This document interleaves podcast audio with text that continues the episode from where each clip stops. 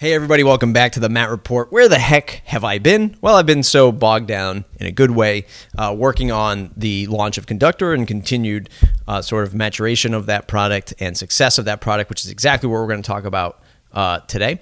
Uh, but I do know that I owe you the final series of our, our web design uh, series. is part seven with Pippin Williamson, talking all about his uh, redesign of pippinsplugins.com and uh, the good, bad, uh, and mostly the good of that web design, web redesign. So that'll hopefully come out next week. I'm going to finally finish that up and polish it off and get it uploaded. I know it's been way too long. Um, so yes, the podcast has sort of taken a back seat. I actually got a tweet today from somebody saying, "Hey, did you retire the podcast?" No, absolutely not. It's still the only thing I'm known for uh, in this community. Uh, certainly, uh, hoping to get there with our products as well and services. So, uh, this episode is coming back in as I recently got uh, invited to the WordPress uh, Providence meetup uh, WordCamp Providence meetup uh, over in Providence to talk about the 10 lessons that I learned launching Conductor. And this has uh, been a topic that I've discussed in other WordPress podcasts and other podcasts that I've been on or other uh, blog post interviews that I've done. And it's sort of been a fragmented, uh, all over the place kind of thing. And I, I just finally sat down, wrote a few thousand words talking about uh, the 10 lessons that I learned launching Conductor. And I wanted to share that with you, uh, not only in a blog post, not only in a presentation format, but also video and audio to really communicate this message because I hope that somebody kind of learns from the things uh, that we've done, the good and the bad uh, in this situation. So uh, stay connected to MattReport.com slash subscribe, join the mailing list. Uh, follow me on Twitter at Matt Report if you want to follow along there. and the product we're going to be talking about today, as always, the show is sponsored by Conductor Plugin. You can learn more about Conductor Plugin at conductorplugin.com. And that's all I'm going to pitch because we're going to talk about it this whole time. Uh, so these are the 10 lessons learned from launching Conductor Plugin. So, when do you know that you have a product? Um, for us, as you can see in this graphic here, we're really marrying the two ends of the spectrum customer needs and our internal workflow. So we saw requests coming from customers, and they were saying things like, Hey, we want to be able to move content around our homepage or our subcategory pages. Do we always have to call you to make these code changes? Can we do this ourselves? Um, and then we were looking at building stuff internally to say, I think we can I think we can solve that. And not only will it solve that scenario, but it also make developing our next projects uh, a little bit more streamlined, which meant we were saving time and becoming more profitable. So we looked into the sales pipeline and said, what what bids do we have out, or what incoming um, leads do we have that are looking for some complex sites with lots of lots of content or membership directories or things like that, and we could look at say, hey, if we invested some R and D on building an internal product could we you know could we streamline this internal workflow which and then we could also solve customer uh, needs and requests with it and we came to the conclusion that yes uh, we certainly could and, and before conductor was conductor it was actually called minimize blocks and that was back in february of 2014 when we really started to say you know what we're getting a lot of requests we're already solving it internally with this uh, set, this, code set. It was, uh, you know, not a product back then. It wasn't even a plugin. So we were saying, let's mature this. Let's turn this into pro- into a product. Let's hit the market with this.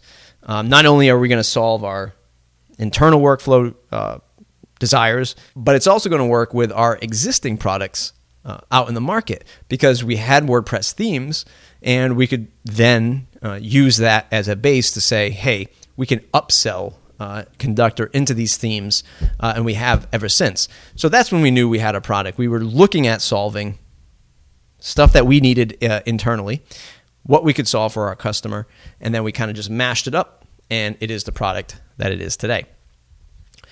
Uh, lesson number two was, or is, start promoting as soon as possible, right? So I talk to a lot of WordPress product startups, and a lot of them are saying, hey, I built my product and now I have to go and market uh, to the world. How do you find these people to market to? How do you find the right market?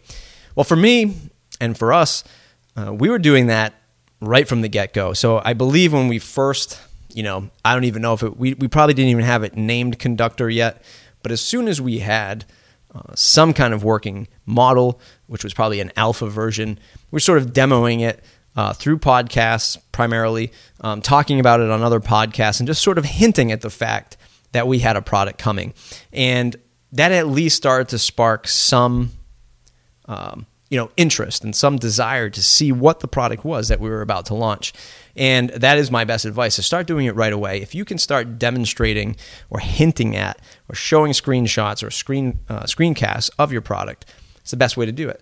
You start to get that ball rolling and you start to really gauge and then listen uh, to the reactions that you're getting. I wouldn't bet the bank on it, but I, I would certainly say that it's a great way uh, to put your ear to ground to see if people are interested. Sure, you can do things like Facebook ads and the whole MVP model, and we're going to talk a little bit about that, um, which I think might be coming up next. But you don't always have to go all in on that. You know, I, I really wouldn't um, bet the whole the you know the whole bank on that because if you're building a product that customers are already using, so if you're an agency and you're trying to get into the product space, and you can build a product that your clients are already using, if they're already using it and they're happy with it, and you can train them with it or on it, then you should know that hey, look, this is this is a fairly safe bet. I don't need to do the whole MVP, you know, test ten dollars of Facebook ads over here and ten dollars of Google uh, pay per click over there. Know that you know have confidence in what you've built. Know that it's solving your internal needs and solving your current customer needs, and and roll with that. That's the best advice I have to knowing whether or not uh, your minimal viable product is actually working. But again, Lesson number two start promoting as soon as possible. Lesson number three the, one of the best things that we ever did was recruit a group of advisors. Uh, unfortunately, they didn't get any stock options. uh, they certainly were not paid uh, to have a seat uh, on the board. But um, we recruited six people Brian Casel, Carrie Dills, Tom McFarlin, Mario Peshev, Bob Dunn, and Nathan Hangen of, of Ignition Deck. And we um, used them as a sounding board and we we show them different variations of of conductor, uh, different talked about different price points, different use cases. What did they think uh, about the product, right? And they all brought different and unique voices to the table. Some are heavy product people, some are heavy developers, some are neither. And it's the best kind uh, of advice that you can get is when people are not in sort of your world every day and uh, there are hardcore WordPress people and not hardcore WordPress people. So it was great to kind of get that perspective and have a vote of confidence to say, hey, you know what? You're you had six well-known WordPress people sort of lend you their ears, lend you their time, most importantly, um, and we are forever appreciative to that. And if you can recruit one person outside of your organization or outside of you, if you're just a solopreneur, um, that's an advantage already because getting that advice from somebody else who's not looking at the product every single day with the tunnel vision that you might get is very valuable. Very valuable. So if you can get an advisor or a mentor uh, on your uh, journey to launching a product, I would highly recommend that. And that's lesson number three. Lesson number four, uh, we talked about, I mentioned the minimal viable product, right? The lean startup methodology. Uh, Ash Maurya wrote a book called Running Lean, and it's really a very short read. It's much more instructional than it is like you know really diving into some kind of theoretical um, you know venture. But the biggest takeaway I got from that book was doing hands-on demonstrations, picking up the phone, literally calling people and saying, "Can I do a demo? Can I show you my product?" I'm not going to try to sell you anything. I just want you to watch and listen uh, and walk through me as I demonstrate this product. And we did that. And the book recommends um, talking to maybe like 30 to 35 people. Um, you know, in your MVP stage, or even maybe prior to launching your MVP stage, to really get the feedback um, that you're that you're probably looking for to validate the product. We talked to about 50 people, and we spent anywhere between 20 minutes to over an hour, depending on how engaged um, these people were. And that is the most important part. Aside from the feedback that you're going to get, watching and listening um, to these folks as they're, you know, we did it on a Google Hangout or in some cases on Skype, and being able to monitor the reaction physically uh, really lets you in, gives you some great insight to whether or not folks are understanding the product, uh, whether or not they're interested in the pitch that you're doing, whether or not they'd be interested in buying it, uh, which is what you really want to get to, right? And uh, again, that was the most important to me. I would some people I could see like looking around the screen, which told me that maybe they weren't paying attention fully. Um, and but other people were super engaged, and you could see them nodding their heads. And then when the you know when the pitch was over, I just let them talk. So I would do my pitch. I would present the product, and then I'd say, okay, now you tell me what you think. Just you've got the microphone, you go ahead. Um, and that was when you could really tell whether or not you were onto something. Um, you know, given uh, given their response. You know, they were some people were just like, "Hey, yeah, I think it's gonna, I think it's gonna, you guys are onto something. It's gonna work really well for you," uh, and that was it. But others were actually talking about scenarios that they could see Conductor working in uh, with big content uh, companies or content websites um, to agents, you know, integrating into agencies uh, and streamlining that workflow. So it was very interesting to get that kind of insight, and I. Um, really hope that you uh, also uh, get into doing some hands-on demos. Some other things here: uh, take detailed notes. We have detailed notes of all the phone calls that we had, which we use as an archive uh, or a journal to go back on to pull some ideas out of. Right. So that's important. And ask for the sale. Uh, if you can ask for the sale, you don't necessarily have to put them on the spot and say you have to buy it today, but you just ask the question, would you purchase this and for how much? Nothing will validate it faster than asking somebody that question. Um, and if you're ever concerned about pricing, do the interviews and get the average price that people are uh, willing to pay. That's not science. Uh, it's maybe not the most optimal, but at least it gives you an understanding of what people the first dollar amount that comes to people's minds. And you know, I really recommend uh, doing that as well. Uh, now I want to talk about refining your pitch and not your product. So after about 10 to 12 interviews, I really started to see uh, a common thread, which was people were starting to inject their different uh, feature uh, feature uh, wish lists. Right? They were starting to request things that we didn't really have on the roadmap. Uh, and as it goes as a software product, people would say, I would love if you integrated with, I don't know, Facebook or Twitter, um, but you're just not there yet, nor should you be. Um, stay true uh, and valid to the core of your product uh, because it's going to be a whole heck of a lot easier for you to manage as you go as you go along, not just marketing, but code wise and support and all that fun stuff. Uh, so I started to notice that um, not only were people having all these feature requests, but I, I initially started by just talking to people about the product, just like we are right now. I was explaining how Conductor worked, just like a, this this scenario here. I'm looking at a camera, I'm looking at somebody else on the other end of the camera, and we're just explaining how Conductor works. But I could see that uh, I was trying to explain all the features and functions of Conductor, and it just wasn't really panning out well. So then I ended up making a pitch deck, much like you would see on TechCrunch Disrupt or any other uh, sort of startup challenge, and that really outlined headlines of the product, the benefits and the features, and then actual representation of screenshots of the plugin um, and our customers who were already using it.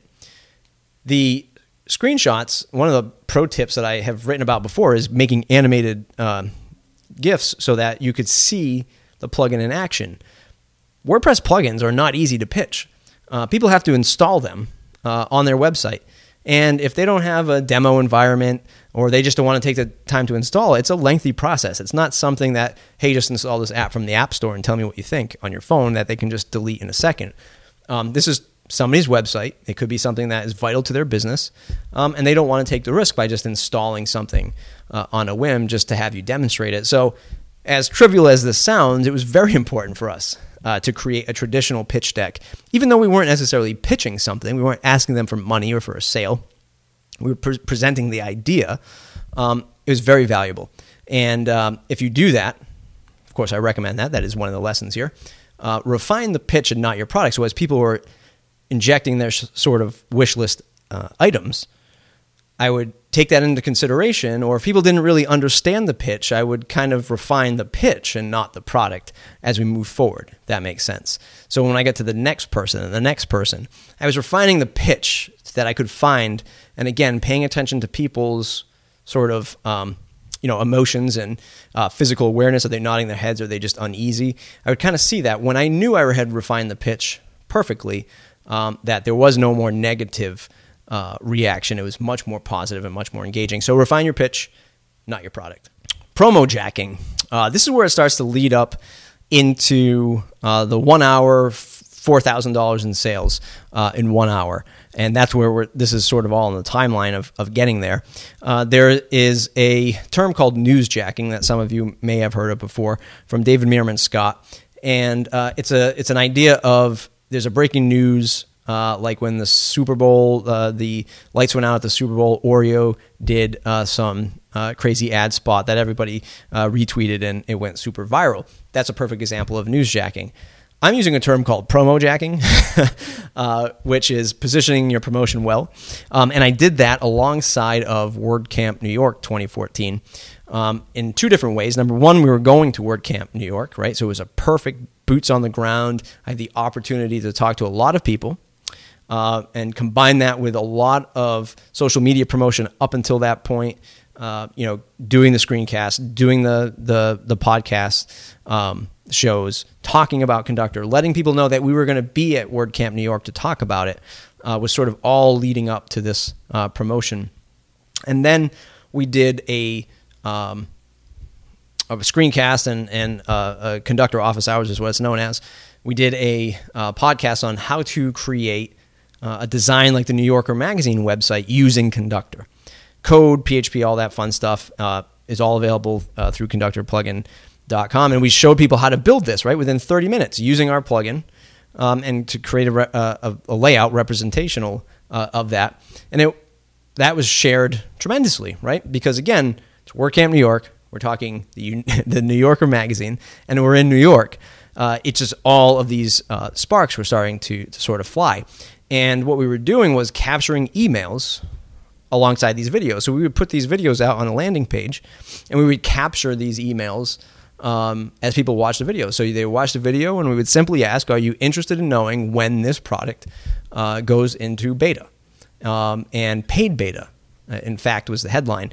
And at the end of that weekend, from start to finish, we gathered, I think, maybe 100 and I think I forget if it's 145 or 165 emails.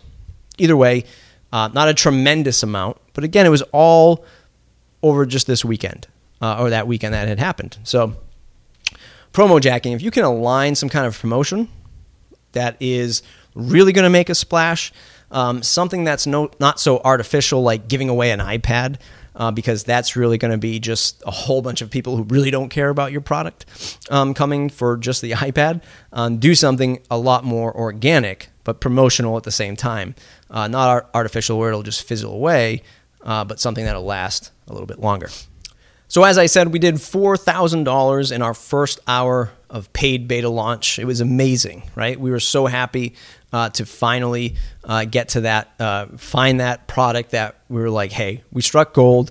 This is it. If we can sell $4,000 in an hour, that's like over a 100 grand a month. We finally figured out uh, the secret sauce to launching a WordPress product, right? So we had a one day beta buy in.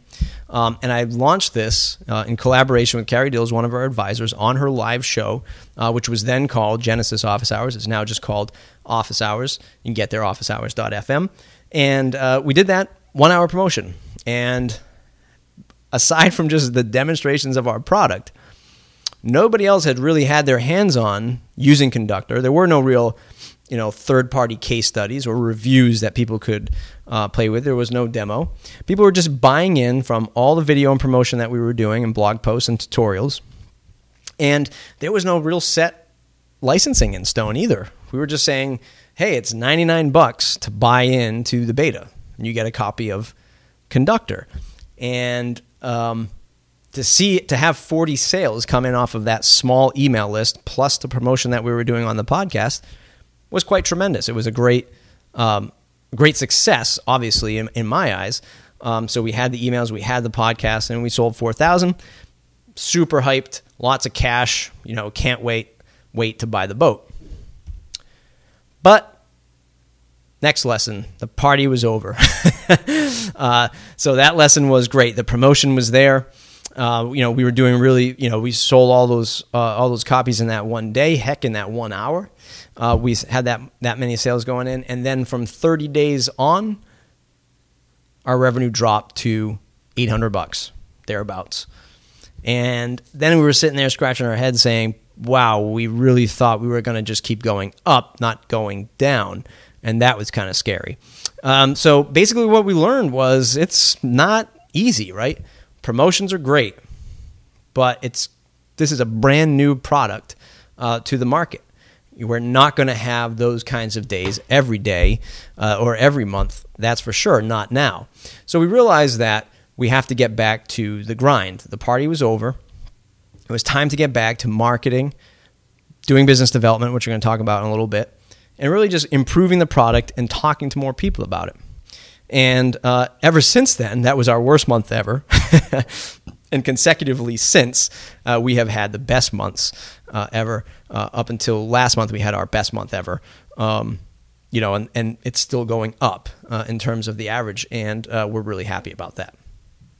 One of the final lessons here is you need to business development the shit out of your product. Biz dev the shit out of your product. If anybody's a fan uh, of Gary Vaynerchuk, uh, I don't. I look for some quotes that he had. I know he said it before. Um, I know he has mentioned biz dev, biz dev, biz dev, biz dev, and that's all I do. I was talking to another plugin developer the other day. Uh, they have their plugin in the repo, and they were asking, "Boy, I wish we would have more downloads. Where do you go for your downloads?" I don't go anywhere for my downloads because Conductor pl- Conductor plugin is not available uh, in any uh, marketplace or free repo or WordPress.org. That said, we do have seven WordPress themes that total over 400,000 downloads or something like that. We have the Note plugin, which works with Conductor, that has 5,000 or 6,000 active installs. So we use those as channels, but we don't give away the product. It's like a freemium upsell product in a, in a sense. It's not even uh, the product. Conductor, the product isn't free, but there's these sort of little accessories that are free, which make you uh, go into Conductor uh, eventually with some marketing stuff. So to that point is I spend a lot of time, a lot of time talking to people, other agencies, other developers. I'm always trying to learn how people can use Conductor. Um, I look at every opportunity as an opportunity, and I think that that's where a lot of people fall short. Is people are so you know, especially the entrepreneur. It's good or bad, right? So they're either all over the place like me, and they're talking to everybody that they possibly can, or they're talking to no one, right? They're they're they're you know uh, adapting themselves to like this time box. Like I have to optimize my day, and I have to work within this time block, and this time block is a blog post, and this time block is an interview. Like if you really box yourself out, you're going to lose out on the luck, right? The luck of the draw, life uh, is going to happen around you because, as we know, uh, stuff happens, and if you're not available to those those moments or thinking outside of the box, that's where you start to lose, right? And um, I think that's why Twitter is such a great uh, social platform, but a lot of people don't get it because it's very real time. Like you have to live in it, right, to really get um, something out of it. And I live in it, and I do get stuff out of it for sure. Um, so you just have to be constantly um, developing new business, and that takes getting out of the seat, um, meeting people, talking to people, writing emails, cold calling, going to events as much as you can uh, because the product will not sell itself and, unless you have hit the unicorn, uh, which so few of us do. And last but not least, uh, the ripple effect, right? Everything you do, everything you decide counts to this ripple, right? The little, the smallest feature has a ripple effect. The change of marketing has a ripple effect. Your website has a ripple effect. Um, decisions that you're making on one side is really affecting the other, and you don't really know and see this stuff until time goes by and before it's too late. So, for example, when we launched on that $4,000 day, we didn't even have a website for conductor, right? We had just started to design a landing page for conductor because we were thinking, well, look, we don't know when this product is going to sell. We don't know if it's going to sell. Let's just put up a landing page um, and we'll just sell copies, you know, using easy digital downloads through that be pretty easy, and then we'll invest in a website later. And then we had the four thousand dollar day, and we're like, "Oh my god, we need a website!" so we just went full steam ahead uh, into uh, creating the website, and it was really a forced um, process, right? It was never meant to scale to, uh, you know, a support section, a document section, an add-on section, a you know, a full-fledged blog, um, a podcast section. Um, not even the internal sales pages were really optimized uh, to do any of that. It was really just a homepage, and we kind of just took one of our themes and, and modified it up a little bit and turned it into the website that you see today. We are working on uh, a new version, which is taking a little bit longer uh, than than anticipated, but we're putting much more thought into it. So that's an example of the ripple effect where we just said, well, let's just go full steam ahead and let's just build a site. Now, uh, when we put it for sale, we just put it for sale on our theme site, um, and then you know build this site uh, afterwards. But it certainly had have uh, have had an impact on uh, sales um, and general usability of the site, right? So we realize that, and that's just something that we're dealing with right now. Um, so that's an example of the ripple, ripple effect, a little bit theoretical, um, but just know that you know the more uh, simplistic you can make your messaging, your product, the better. And I know that sounds uh, so cliche.